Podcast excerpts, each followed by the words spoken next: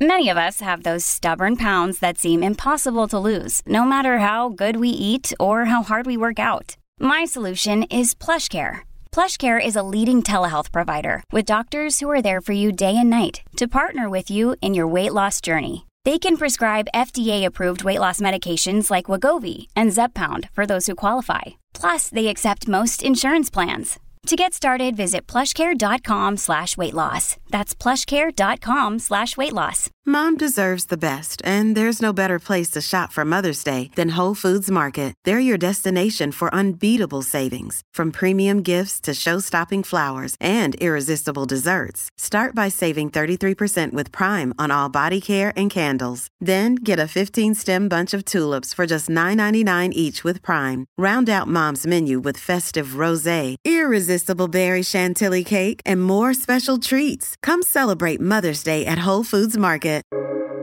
Welcome to the New Books Network. Hello, everyone. Welcome to another episode of New Books Network. Today, we are honored to be speaking to Dr. Kathleen Lubey. Dr. Kathleen Lubey is a professor of English at St. John's University. She specializes in literature and culture of 18th century Britain, sexuality, and gender studies, feminist uh, theory, history of pornography, literature of British slave trade, and literary criticism and theory. Today, she's here to talk with us about a great book she published uh, with Stanford University Press in 2022 called what Pornography Knows Sex and Social Protest Since the 18th Century. Kathleen, welcome to New Books Network. Thank you so much. I'm thrilled to be here. It's a fascinating topic uh, uh, you've chosen. Before we start talking about the book, can you tell us a little about yourself, introduce yourself, and how you became interested in your field of expertise? And then, more importantly, why you decided to write a book about sex and social protest? Absolutely. Um, yeah, well, you said a lot about my background. I'm a specialist in 18th century literature mainly, um, gender and sexuality studies also mainly. Those are sort of my two primary fields. Um, I became, and I'm, yeah, and I teach and write and research on these topics here in Queens, New York, where St. John's University is. Um, I became interested in the 18th century as a historical period in graduate school um, because it I think defies so much of what we think literary culture is like. It's a mess. It doesn't know what it's doing. It argues with itself constantly. It's rude. It's bawdy. It's combative. Um, yeah, there's lots of infighting and criticizing, and sort of the the chaos of that was very appealing to me. Um, as a researcher because it didn't seem to me that you could take anything for granted about the period. You just had to go in and read the text and see what they told you. Um, so that's what drew me to the period. And then what drew me to think about sexuality and gender so much in the period is that um, again early in my in my graduate coursework um, reading what was I was told was moral fiction about women being virtuous, pre- you know, preparing for marriage, being courted. Um, so much of that, that fiction seemed to me to be obsessed with sex and sort of constantly describing it and constantly showing women on the precipice, you know, of being um, seduced or raped or somehow implicated in sexual action that would like harm them forever and change their reputation and um, change their status on a marriage market it seemed to me that the period was um, kind of centralizing a conversation about sex all the time. But when I read literary criticism, I didn't see that being said. you know, I sort of heard the opposite things being said. You know, that is that um, it, the 18th century was obsessed with like chastity and, rep- and sort of repression and having a highly sexually organized culture. Um, yeah, so I decided to start writing books and, and reading texts and writing articles and, you know, a dissertation and then all the things that followed um, that kind of both argue and just try to show and explore the centrality of like sexual conversations in all kinds of literature. So, um, moral fiction, philosophy, poetry, and then most recently in this book, pornography itself. Um, so, yeah, how I came for this to be my second book project um, is that, as any academic knows, um, your dissertation and your first book have to do some sort of ground clearing, right, of, of the period you study. You have to show that you are fluent in the major authors of the field and the genres. Um, and kind of the mainstream conversations about the field. Um, and I enjoyed writing that book. It was about sort of how erotic um, sort of like style and topics and um, the sort of the way that 18th century literature theorizes feeling in the 18th century has very much to do with how sexual feeling is also being theorized in the 18th century. So it um, looked at figures like Samuel Richardson and Joseph Addison and Adam Smith and Edmund Burke and people like that. This book grew out of um, some texts that I had encountered researching that first book, but didn't really have the time to explore fully.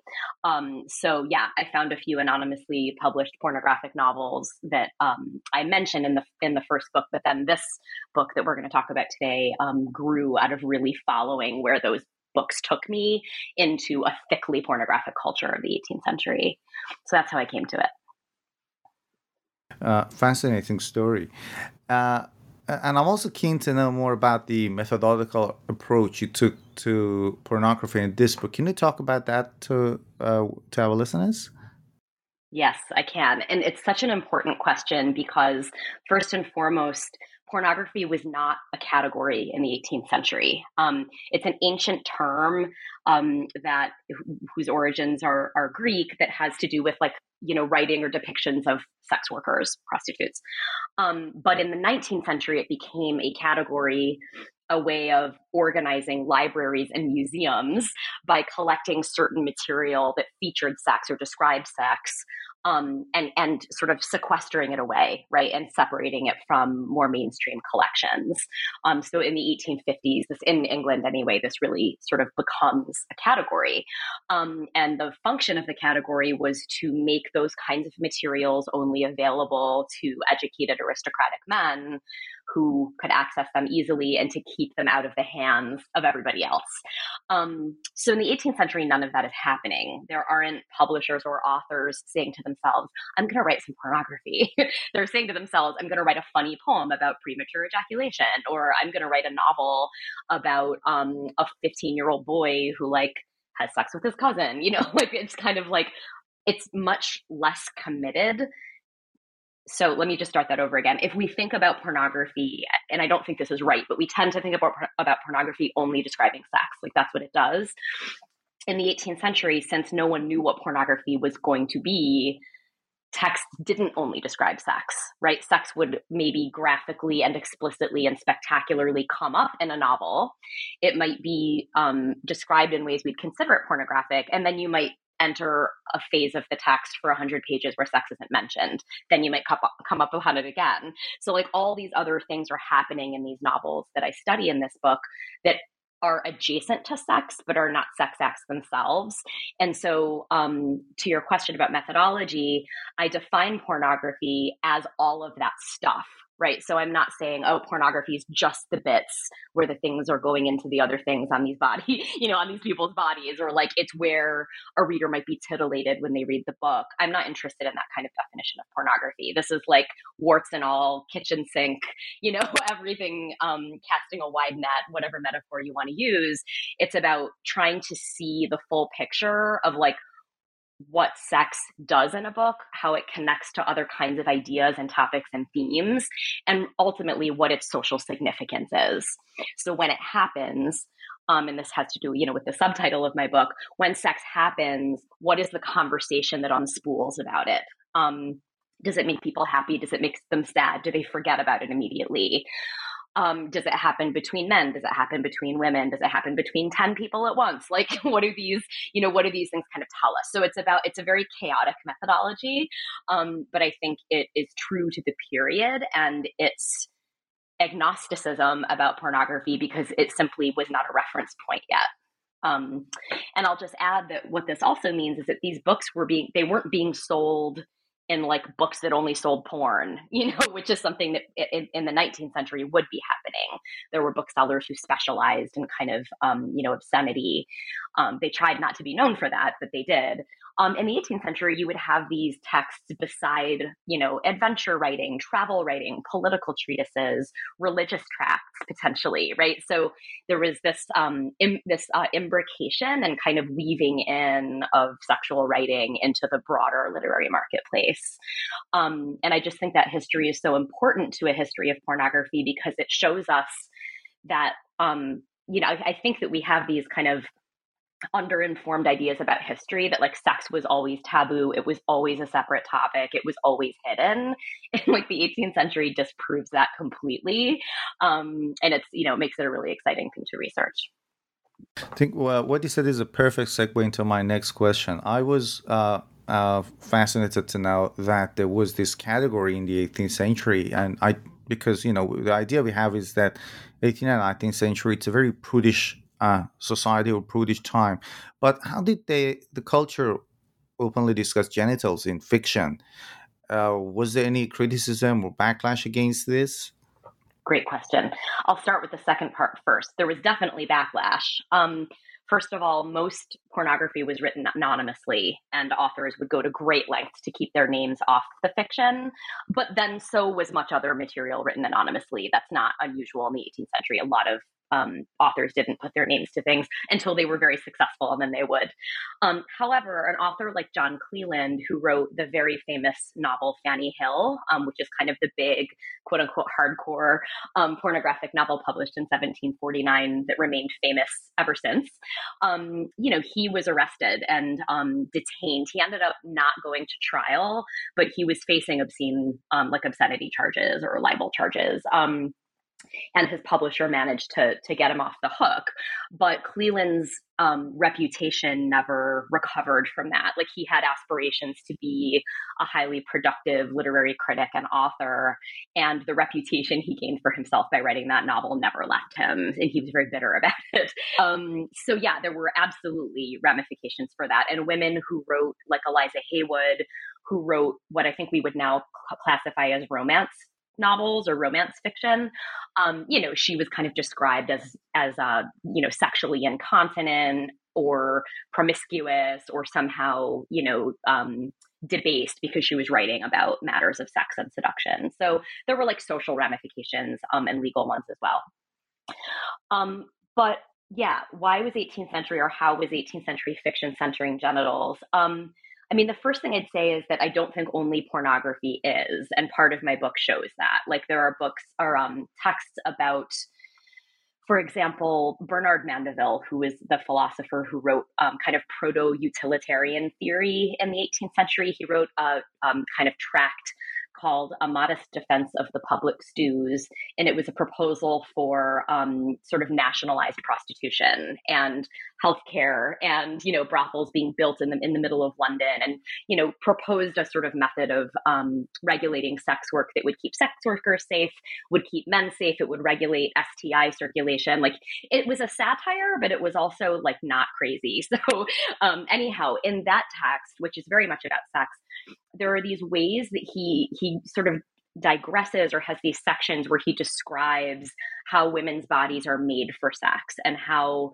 um, the you know sort of the the anatomy genital anatomy is designed to give women pleasure and to draw men into that pleasure. And that like the the sort of he kind of provides instructions on how both partners can enjoy um, sex. And that's his way of saying like everybody which isn't necessarily true, but everybody wants to do it. So, like, why don't we regulate it in this way? So, even in a mainstream philosophical text, there's this quasi anatomical, quasi erotic way of making genitals like the center of that argument. So there's an example of where like a non-pornographic text is sort of being pornographic. Um, and then in moral fiction, like a, a, tragic novel like Samuel Richardson's Clarissa, there's a rape at the center of that novel. Um, it's, it's a deeply, I have a tattoo of that novel on my arm. Um, I'm obsessed with that novel um, and I write about it not in the book but elsewhere. Um, she uh, you know the the the character the the heroine of that novel who is trying so hard to remain a virgin because she simply doesn't want to get married and she doesn't want to have sex. She's like very staunch about it. Um, that act is at the center of that novel. It causes her death ultimately. Um, so yeah there's certain genital status is kind of like the 18th century reader is highly conscious of people's bodies and what has happened to them. Um, specifically um, and, you know, I have to just apologize once for how graphically I speak about this, but specifically about penetrative sex um, involving, you know, a man's penis and a woman's vagina. Like that was the thing that made a woman not chaste anymore if she wasn't married. Um, and there's a high level of consciousness about that across literature in the period. Um, pornography, like both shares that belief that genitals are at the center of life and social meaning. Um, but it also kind of makes fun of it, right? It opens it up and and um, exploits how much it can be written about. Um, you know, and sort of writes comically sometimes about how sex happens. Um, writes about women sort of discovering what their bodies can do in ways that can be both you know, I guess arousing if you're into that kind of thing. I don't I'm not one to say like that's arousing over there and that other thing isn't. But um it it it's it's just so interesting because pornography is really willing to take any kind of attitude towards sex. Like there it's not promoting any one account of it. Um, but it's almost as though genitals are at the center of it. And it's like across all of the works that I study in this book, there's just experiments with like, well, what? How, how, about when you treat it seriously? How about when you treat it tragically? How about when you admit that that's rape? How about when you show women penetrating one another? What is that like? You know, and so there's just like such a variety of attitudes and outcomes to sex and pornography, and to me, that just tells us so much about what people's actual attitudes were, um, and how richly the genre was giving us like multiple answers to the questions about what sex meant and um, why it was valued so much. Um, yeah, I could talk about that forever, but I'll stop there for now. it's interesting. You mentioned uh, Fanny Hill. I've had that novel in my library for over 15 years, and unfortunately, I never bothered to read it until I came across uh, the name of the novel in your book. And I'll put it. I haven't read it yet, but I'll put it aside. It's not a big big novel anyway. I'll put it aside. But no, my my attitude um, towards the content is going to be completely different having read your book, and it's great that you know uh, we get this different perspective on these books. Uh, another thing I'm really interested in is the depiction of hetero uh, nor, uh, heteronormativity in these uh, fictions, where they was heteronormativity challenged or disputed in, in, in 18th century fiction? It really was, I think, both in pornographic fiction and in mainstream fiction. Um, there are lots of literary critics and historians who will disagree with me here and will say that it was completely promoting heteronormativity, you know, so this is a matter of interpretation. But to me, both in pornography and in sort of straight fiction, um, the i'm trying to i, I want to overstate this completely to be clear.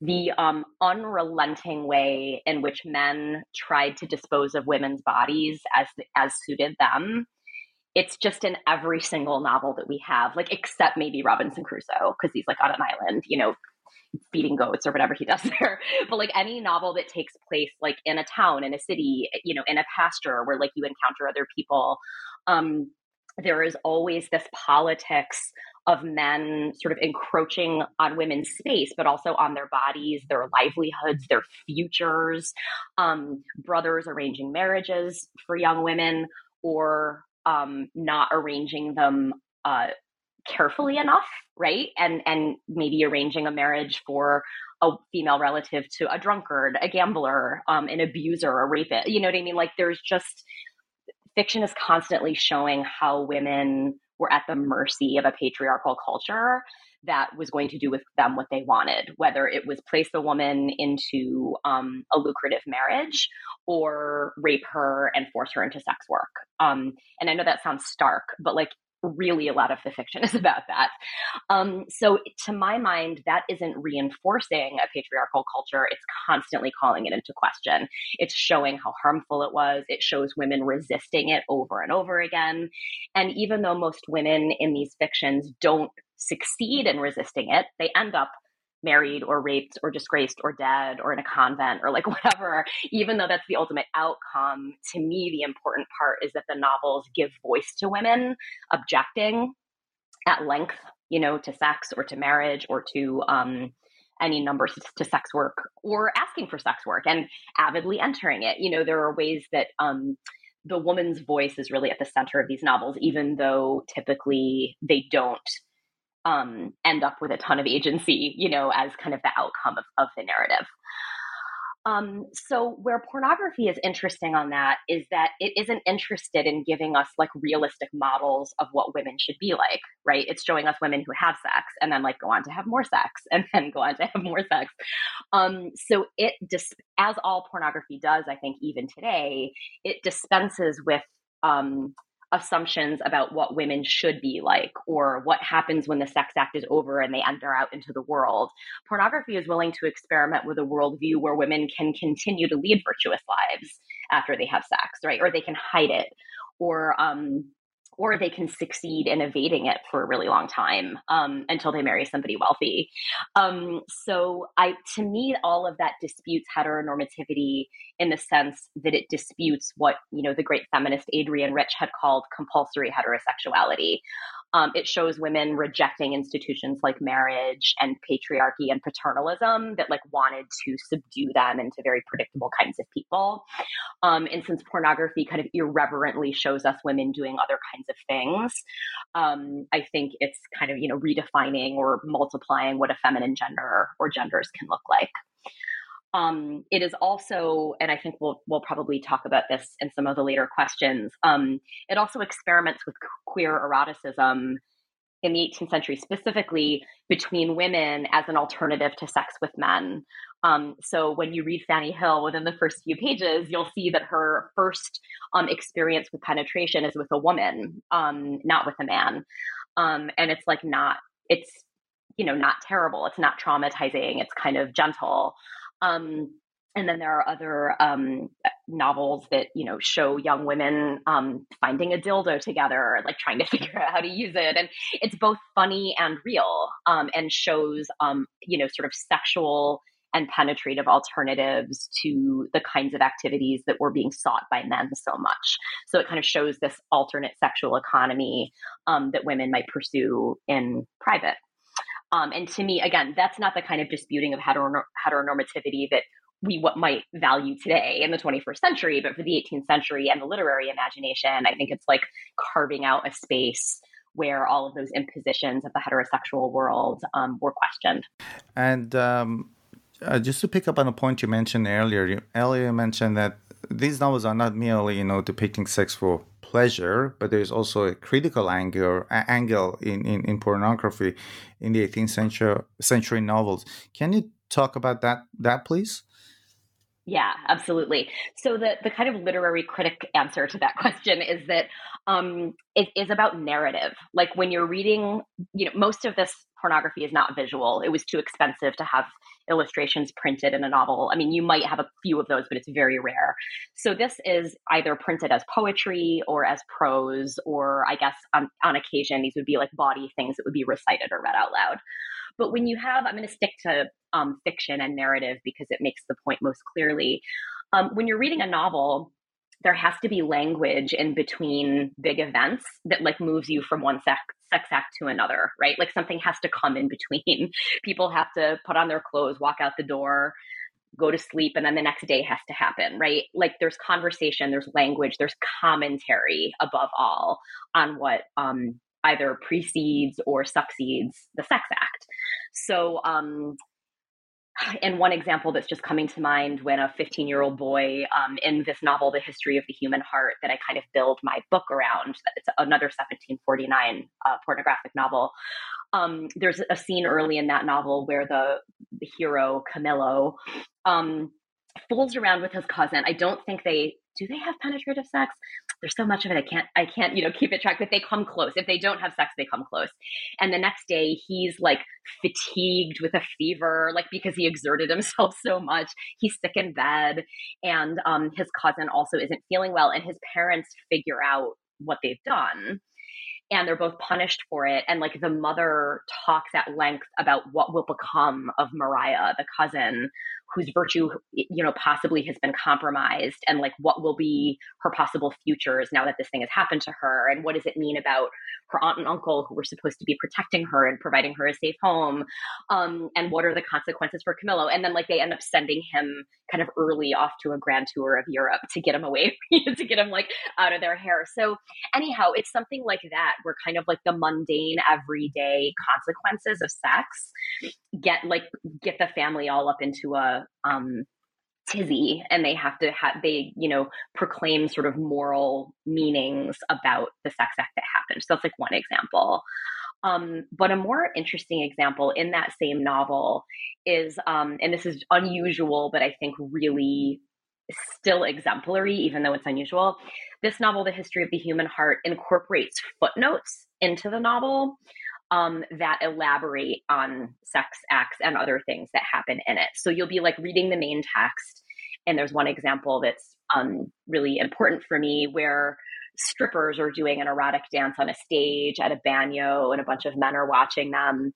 And as the kind of like um, scene reaches the climax, a footnote starts to grow across the pages of this description. So the description of the performance gets reduced down to like two lines per page for four pages.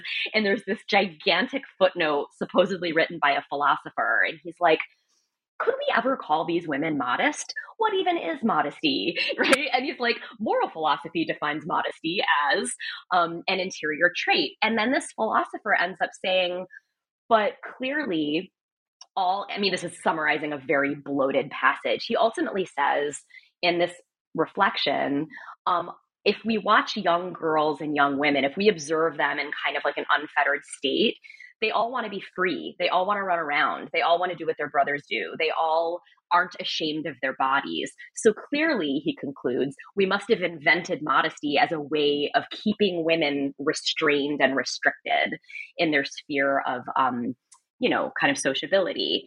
Um so like this this feminist analysis of modesty as a fake trait or at least a trait that is like imposed on women rather than natural to their being um, all gets theorized in this in this footnote that's printed on the page that's like driving the sex act off the page. I mean it's to me this is like the that's the example that got this whole project going. I was like what is going on?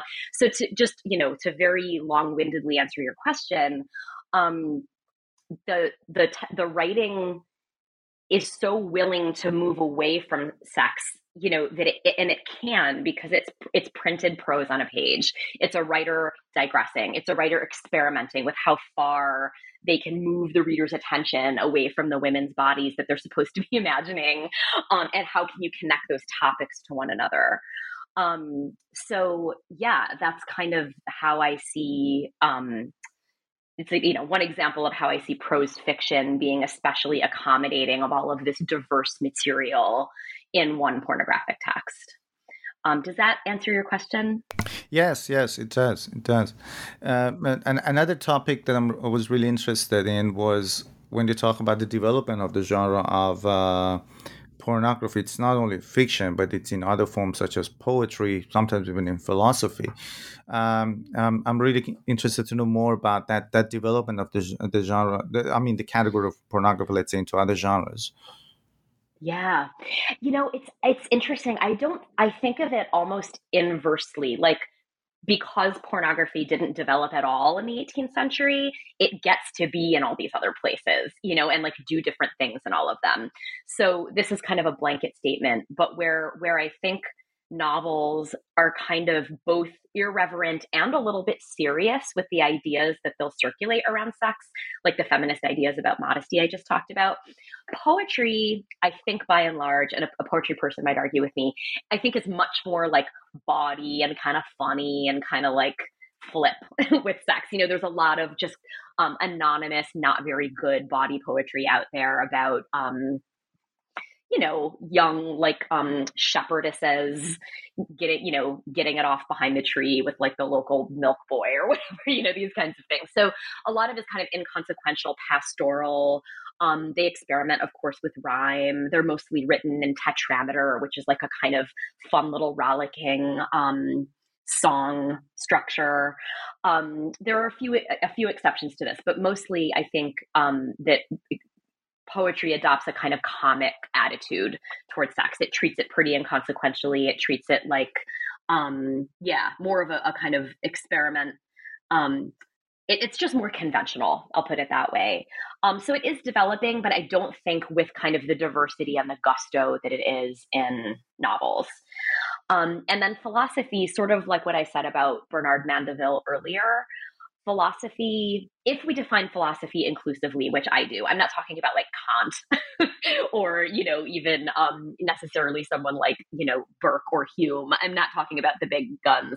But if we think about philosophy, um, including scientific writing, which was called natural philosophy in the 18th century, or conduct manuals, um, marriage manuals, um, anatomy treatises. There was all there was this whole body of writing that was meant for a fairly wide audience, a non-specialist, non-academic audience that was trying to educate them about things like um, conception or marriage or the relationship between um, the man and the woman, you know, the married man and woman, um, when they have sex, or you know, how to sort of. Daniel Defoe wrote um, a he wrote a treatise called Conjugal Lewdness, which is about how to avoid lewdness in the conjugal married state, right? Like how to have sex the right ways in the way that like the Bible says we should, um, which means like temperance and gentleness and um, yeah, things you may or may not actually, you know, agree with, but like he had a whole theory of how sex should happen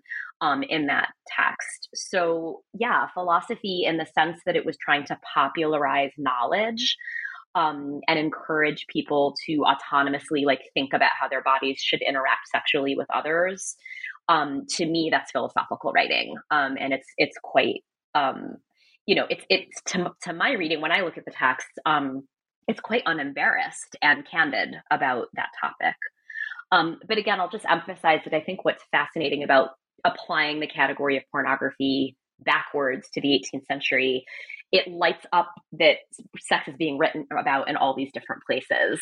Um, and not always in a kind of um, pyrotechnically pornographic way, but I still think it's pornographic when Daniel Defoe is like, so this position this way and not too forcefully like will lead to the happiest mood the next day you know like he's writing really pretty explicitly about these things um, and i think when we think about that being pornography we can kind of see it sharing in common concerns that are across other forms of writing as well. Uh, another thing that was interesting to me was was in general the question of woman. Uh, I think uh, off the year before we started recording, I told you that I did my PhD on, on, on Gothic literature. And in Gothic literature, the question of woman is is central. It's it's it's it's an uh, indispensable part of Gothic uh, literature, and also in general, I guess, 18th century novels as well.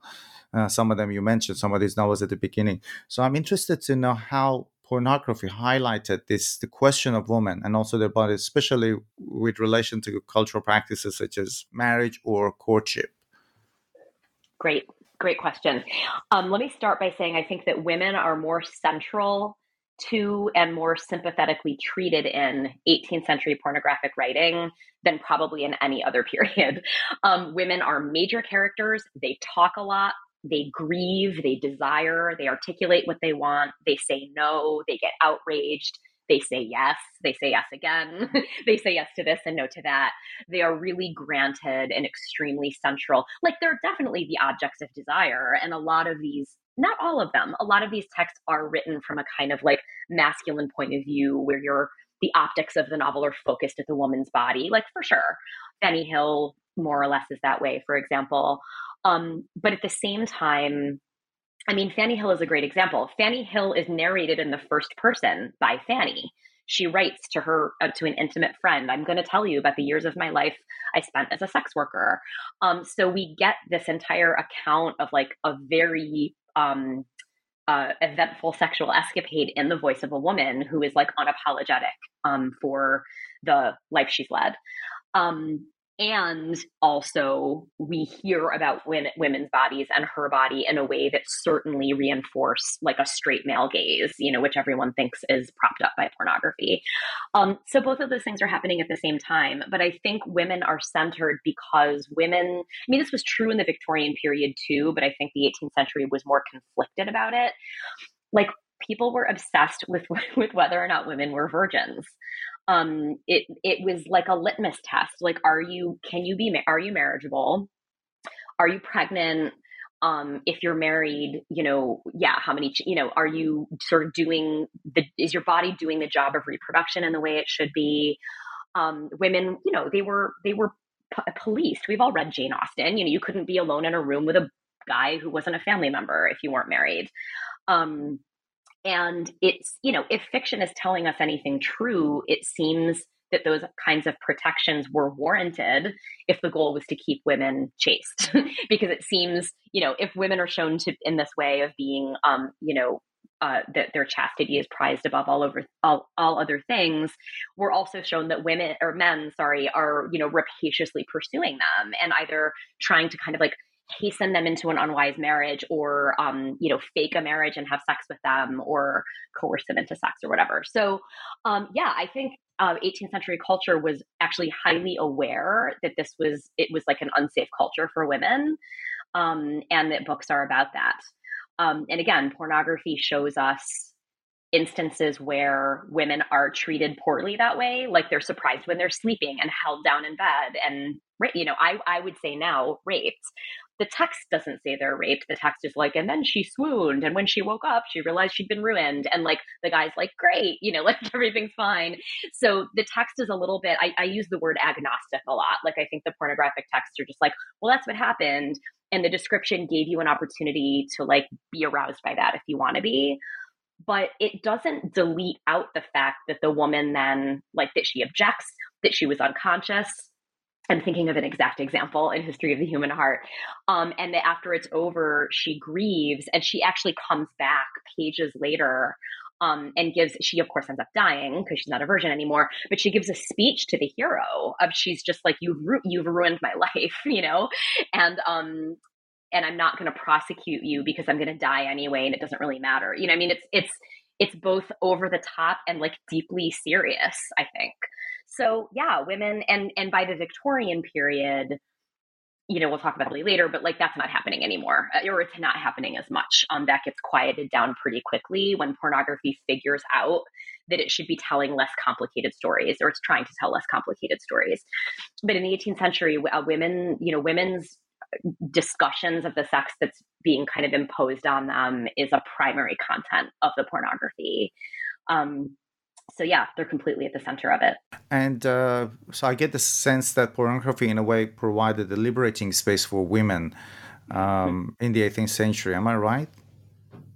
Yeah, it's liberating, and and I well, yeah, yes and no. Right? Liberating in a couple of ways. Liberating in the sense that it gave a space for women's voices to articulate a position on sex um, to accept or refuse it, to articulate pleasure sometimes. I don't want to I don't want to make it sound like all of the pornography is violent and horrible to women and that they always have a bad time. It's actually all over the map. Um, so it shows a plurality of women's experience. And in that degree, I don't I don't think I'd go so far to say that it's liberating, but I would say that it's trying to widen the sphere in which we think of women as sexual people and as people in general. So, to that degree, it's participating in a potentially liberating project, I think. I don't think I'm not optimistic enough to think that these texts achieved a kind of you know liberation for women. Um, it's unclear how many women read these texts. You know, we'll never know. Um, it's unclear if men took or any readers took the discursive parts seriously. You know, um, I'm not really interested in stuff like that. I'm just like interested in the fact that the you know the texts show these things happening at all.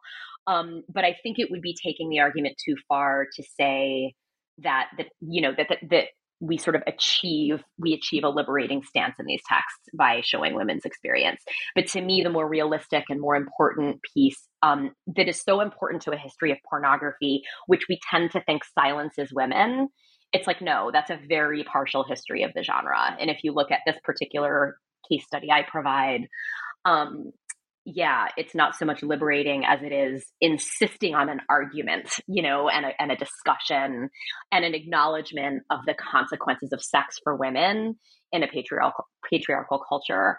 So I just want to be clear. I don't think that, um, and this isn't doesn't have to do with your question, but um, it just seems relevant to say that women weren't saying no to sex flatly or in an empty way, like just because in these novels, I think they were saying no. And again, sometimes saying yes. They were highly aware of what would happen to their status and their reputation and their social standing if they did have sex. So to me, what's interesting isn't like, oh, women didn't want to, or it was a sexually repressed culture. It's like these women, these women knew that their entire identity was predicated on their chastity. And like that's how powerful that kind of patriarchalism is. Um, and so it reveals that like sexual possibility is inhibited for women in a culture that says you're only worth something if you're chaste. Um, and to me, that's the when I say that pornography shows violence, that's the violence I think it shows. It's not like purely sexual violence, it's like social violence. Um, yeah. And and you, you talk about several texts um, in in this book. you talk about one of them, the history of human heart, the progress of nature, the child of nature. So I was wondering if you could discuss one of these texts a little bit, introduce the text to us, and tell us how they exemplify uh, pornography from a feminist perspective. Yeah, I'll do the. I'll, I'll, skip history of the human heart because I've talked about it a fair amount, um, and I think I've I've kind of given a, a sense of that answer and I'll try to be give two quick answers to the two others. Um, the Progress of Nature is a rollicking, short, little kind of picaresque uh, pornographic novel. It was actually the, there's one copy in the world, I think, at the British Library, and it's bound in leather with the history of the human heart um, at the British Library. Like the owner smacked them together, put them in a binding, and it, that's I, I, write about that in my book's preface. It's all very interesting. But um, that novel is both about teenage boys and teenage girls and kind of their sexual experiments in you know provincial England. Um, it's pretty comic. It's it's very interesting. Um, and one scene there uh, and one of the reasons I think it's so exemplary of my argument is that I've mentioned it before. Two women find a dildo in their aunt's bedchamber, and there's this very, very long account of what they do with it. And it's it's funny but it's also again very serious at the same time. So the funny part is that they um they are like scared of it they're not sure what it is and then the older of them the more experienced one figures it out and then starts explaining to the younger cousin they're probably like in their mid-teens um, how to use it and what it would be for and then when they try to use it it's very difficult because its proportions are very large which then is a joke at the expense of the aunt's right? Like there's all of this kind of bawdy you know phallic humor in it. So on the one hand that scene gives instructions to women on how to use a dildo and shows two teenage girls like totally candid about it, like totally unembarrassed.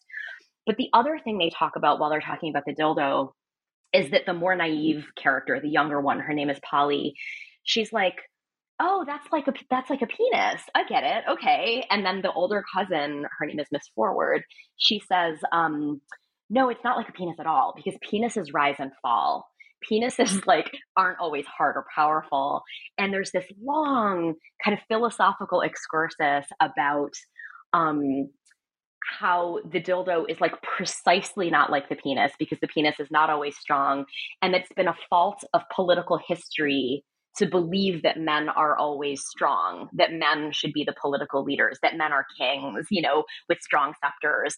Um, she's like, yeah, that's just like a mistake because really the strong thing is the dildo, and men's bodies don't correspond to that political identity that they've gained. And like it uses the language of political theory and government and and sort of like war to to educate the reader um, about the masculine body having been mistakenly attributed with phallic power when in fact the body is not always erect. Um anyway so like that that's a, another very rich example of where a scene about penetration that could be used for sexual you know gratuitousness also contains this like insane kind of like it contains a political analysis that could not exist without the, the dildo sitting there you know like it needs the sex it needs the sexual content to articulate the feminist theory. Um, and then quickly, The Child of Nature, um, which came out in 1774, I count that that book was reprinted throughout the 19th century as pornography. Um, so I consider it pornography too. But what's interesting is that it the heroine in that novel manages to never have penetrative sex. She wards off violent and nonviolent advances on her, like for 400 pages. Um, and at the end, she ends up marrying a very wealthy man who dies the minute he marries her, and she inherits all his money. And it's like the joke is like this is the real um, thing you want in life is um, a huge estate and a lot of money, and like never to have had sex at all. But as she's not having sex, she's constantly talking about feminist, what I think are feminist topics. She talks to many women throughout this novel, and they say things like, um, they say things like marriage is where sexual desire goes to die. they say things like young women have to be soldiers, constantly fighting men off them. Like they have to be as vigilant as so- soldiers in wartime. Um, men and women are constantly in a state of war. Um, she's nearly raped by her sister's fiance. Like basically the entire novel is a story of what of how the world is impinging on women who don't want to be married. Um, yeah, and how they can lose their chance at a at a lucrative marriage by any kind of small accident along the way. Um, and so by discussing the consequences of sex without discussing sex itself or describing sex itself, somehow that book was seen by later publishers as pornographic. And I think that's very instructive to us today is to say that like maybe there's a pornography without penetrative sex in it, you know, that's just kind of thinking about what sex does, like how it reverberates outward um, without actually being described itself. So there, that's a more theoretical argument, you know, around that novel, but um, but I'm not unique in in seeing it that way. And in general, uh, what sort of feminist vision they promoted? Was it a pro-sex one? I know it might be a very reductive question.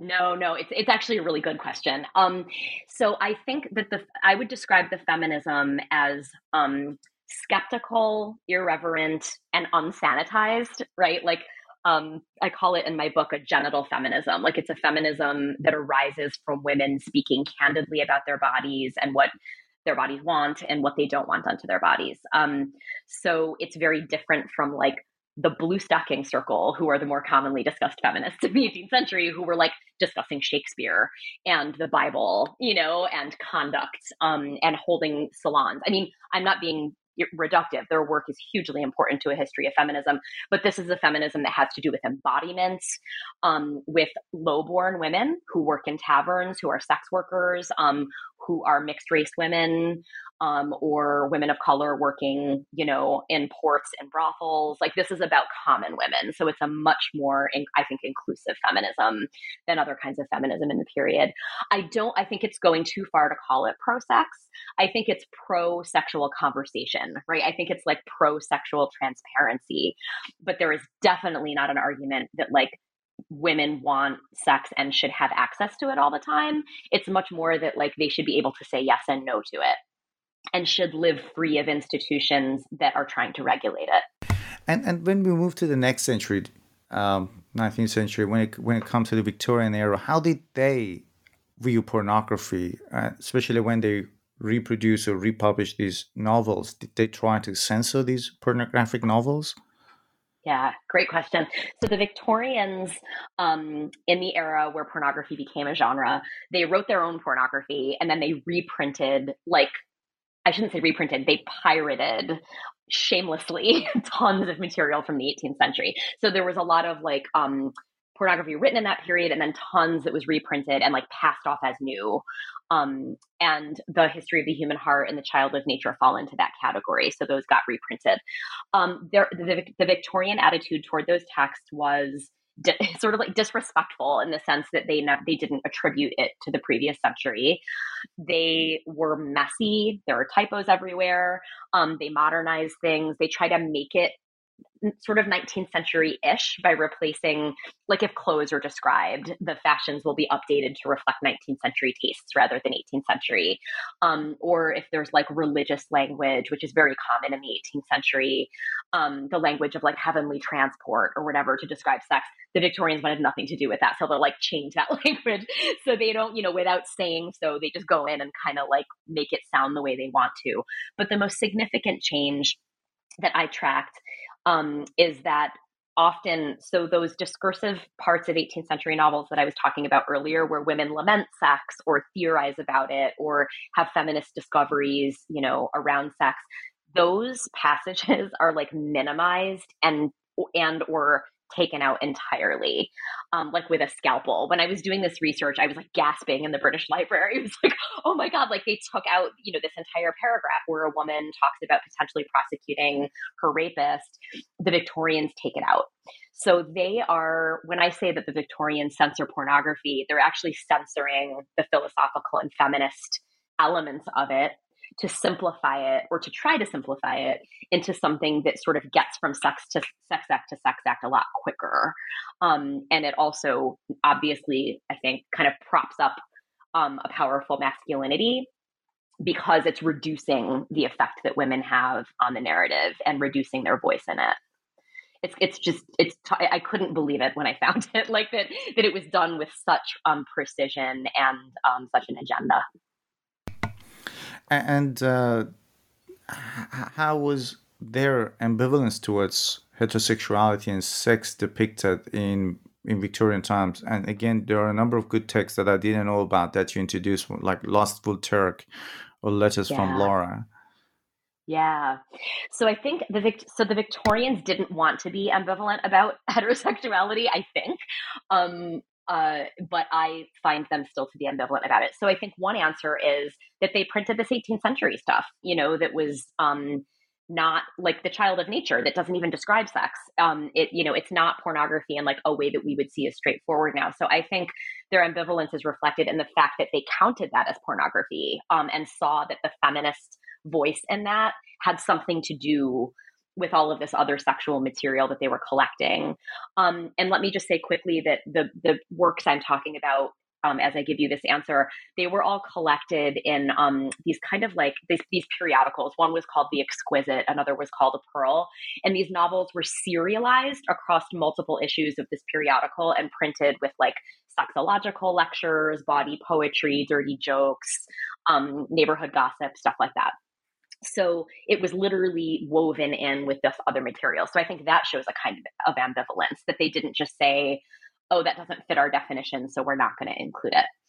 Um, but in in texts that were written in the 19th century, like the Lustful Turk and the letters of Laura and Eveline, there's ambivalence toward heterosexuality. Um, I'll take the, the later one first. The letters of Laura and Eveline, which is like I think 1881 or 1882, is by my reading, a novel about trans eroticism. Um, it's a novel about people who present as men, but in large and significant parts of their life, um, wear the clothing of women, adopt women's name, you know, use women's names, um, and in very explicit, detailed um, sexual descriptions, like spectacular sex scenes.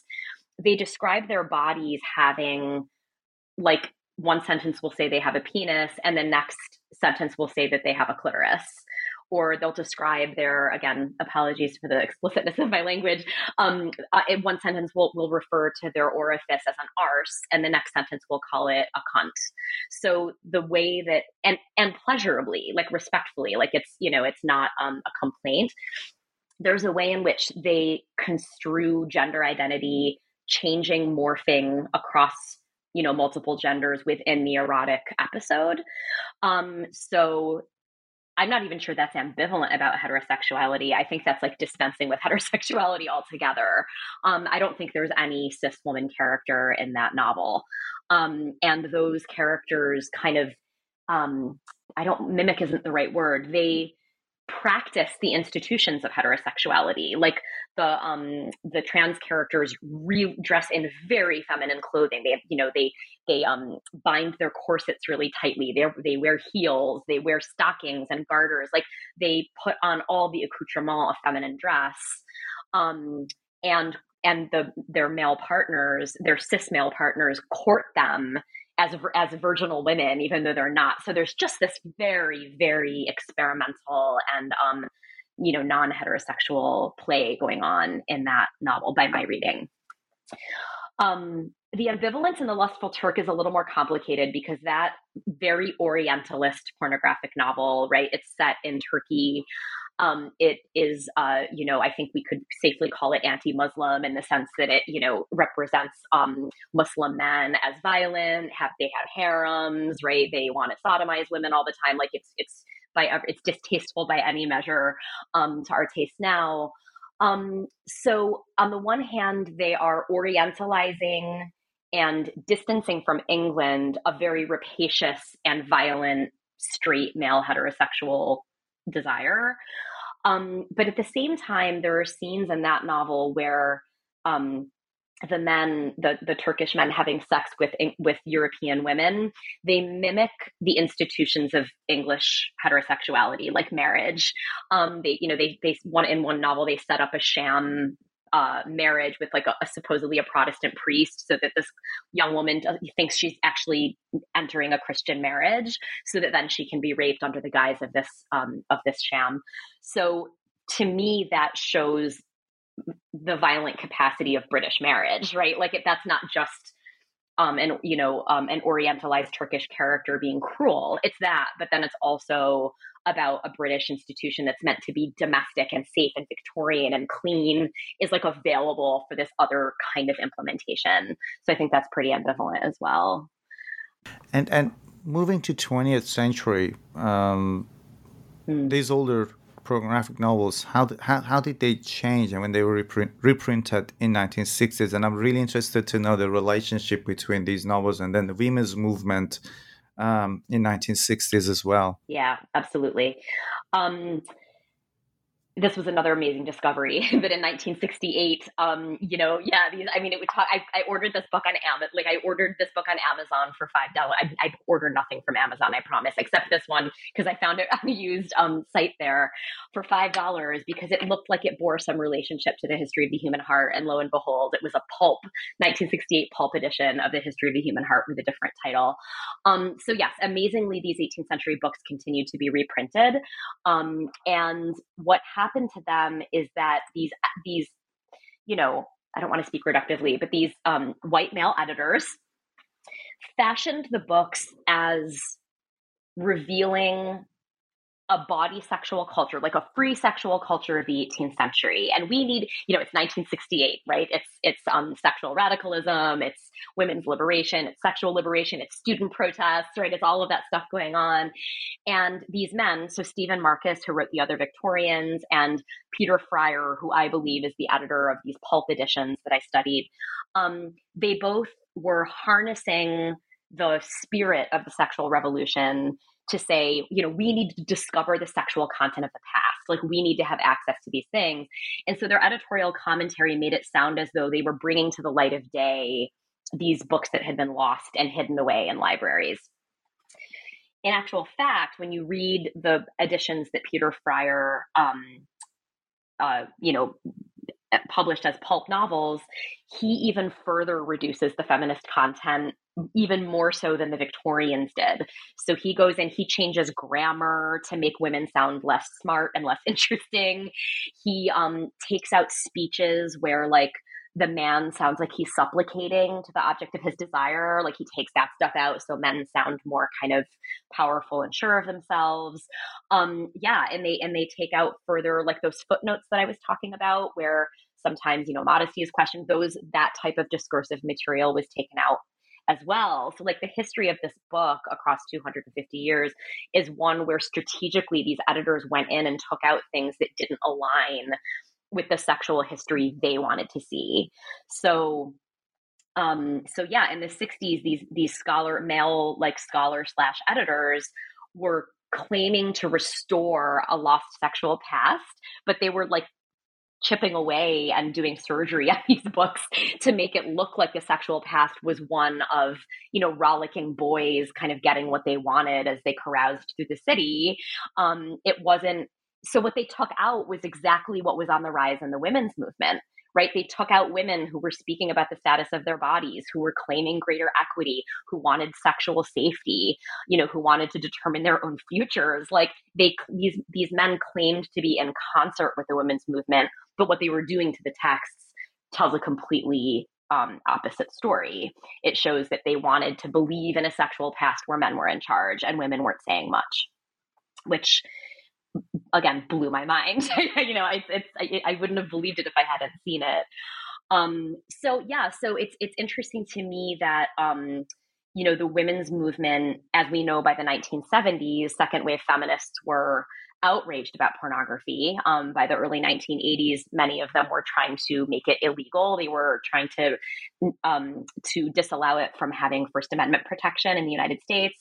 Um, so women end up, you know, reviling pornography. They think it's like the source text for why women are being, you know, oppressed and violently abused in society. Um, and I can't, you know, I sort of speculate um, it toward the end of my book is part of this because the pornography that was being reprinted, circulated, um, and published was giving was like erasing a history that could have given us greater possibility in what the genre could do right like what if feminist feminist thinkers and feminist culture could have looked at a messier pornographic past and said like oh wait there's a feminism in there that like we can identify with and that we could pull into um, either creative work or feminist pornography or um, at least taking pornography more seriously as like saying many things rather than just saying one thing. Because what of course second wave feminists believed was that pornography, especially in the era of film, which by the 1970s, that's the most popular form, right? Is the golden era, you know, the era of Deep Throat and the opening of Misty Beethoven and um, Debbie Does Dallas and all of that, um, all those, I think, amazing films. Um, that, that uh, rightly they were deeply concerned that women were being real women were being used in the making of that pornography so it's understandable why this was you know, making feminists deeply uncomfortable.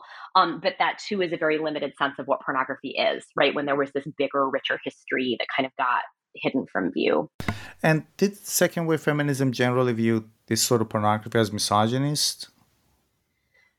They they did. I mean, I don't think they knew about 18th century pornography. Um, you know, to to be fair, um, but they made, and you know, this is where feminists. I, I am I'm I am a card carrying feminist, right? Like I'm I'm not. Um, I don't want to criticize the feminist thinkers too um, abrasively, but um, they made very blanket statements about pornography over and over and over again that did no, you know, close reading of pornographic texts to be fair, this is not what political activists wanted to do. They didn't want to go sit in a library archive and like, you know, do a close reading of an of obscure 18th century novel.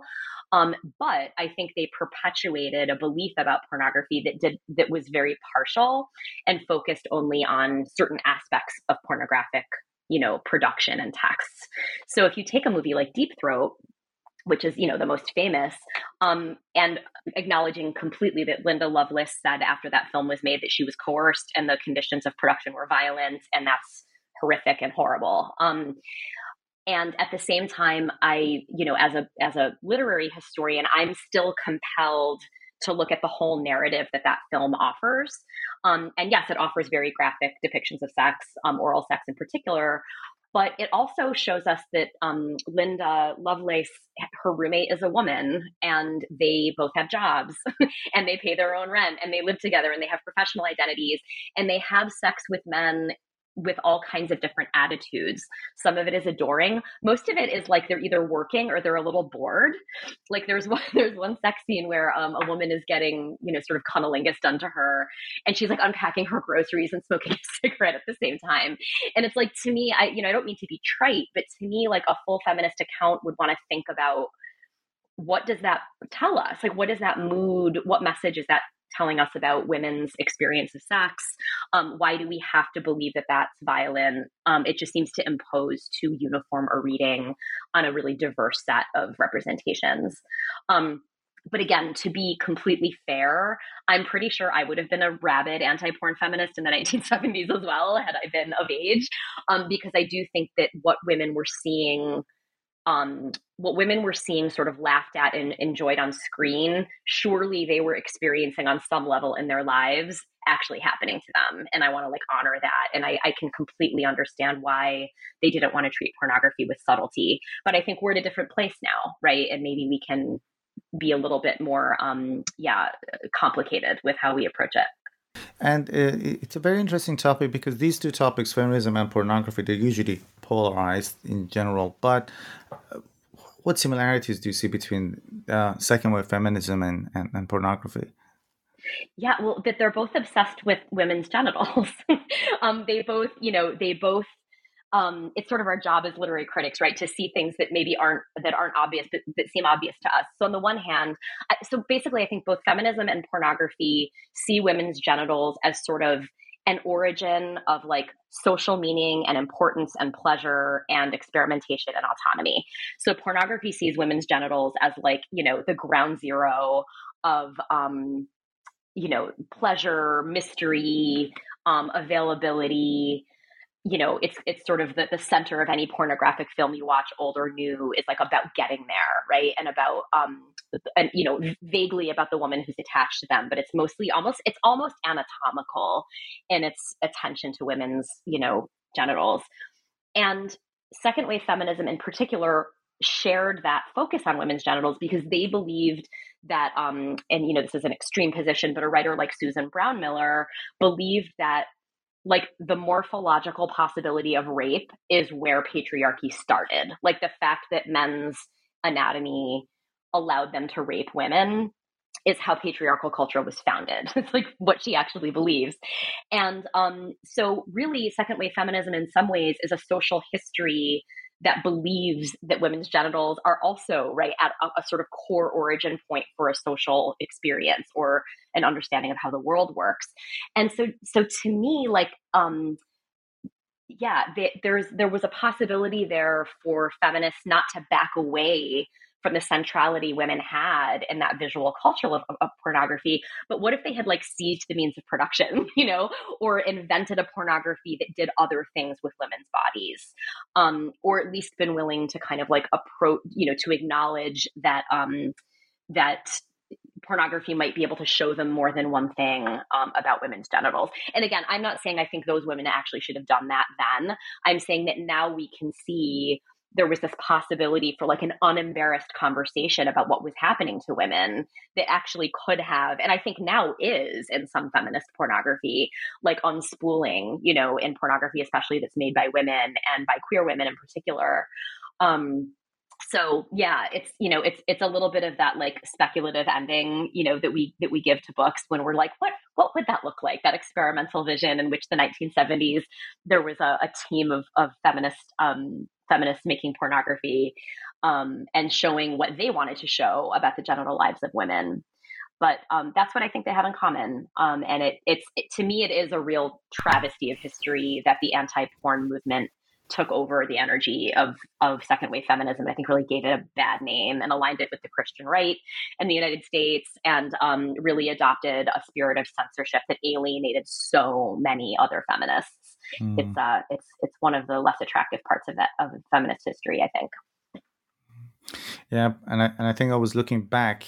Uh, looking back on it, you can always get new perspectives, and that's something that um, historians, people like you, are doing now.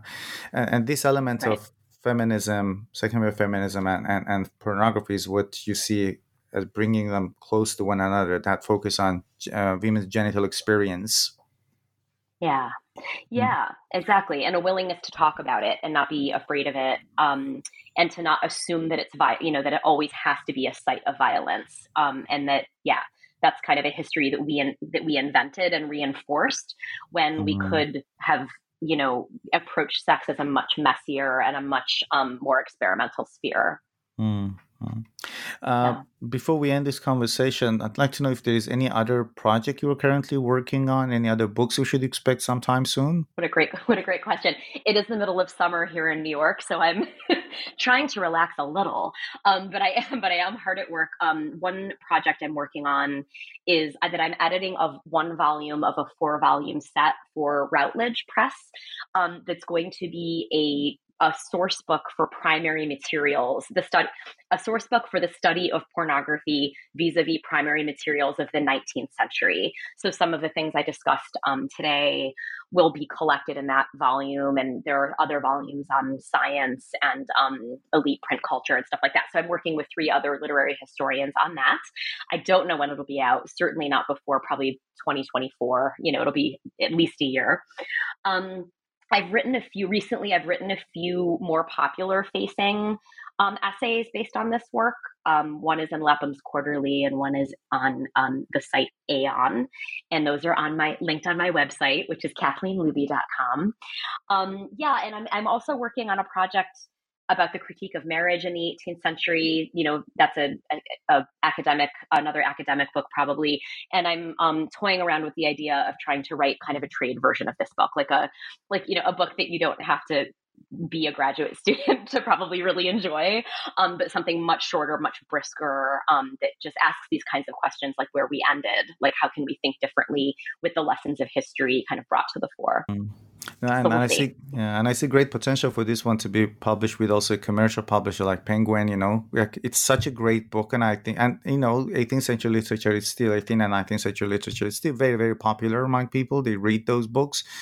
So, uh, uh, looking at it from a different different perspective and opening all these great ideas to uh, to the general audience would be fantastic. That's that's my hope. Thank you so much for that boost of confidence. uh, Dr. Kathleen Lubey, thank you very much for taking the time to talk with us on New Books Network. I absolutely enjoyed this conversation. Thank you so much. I had a great time.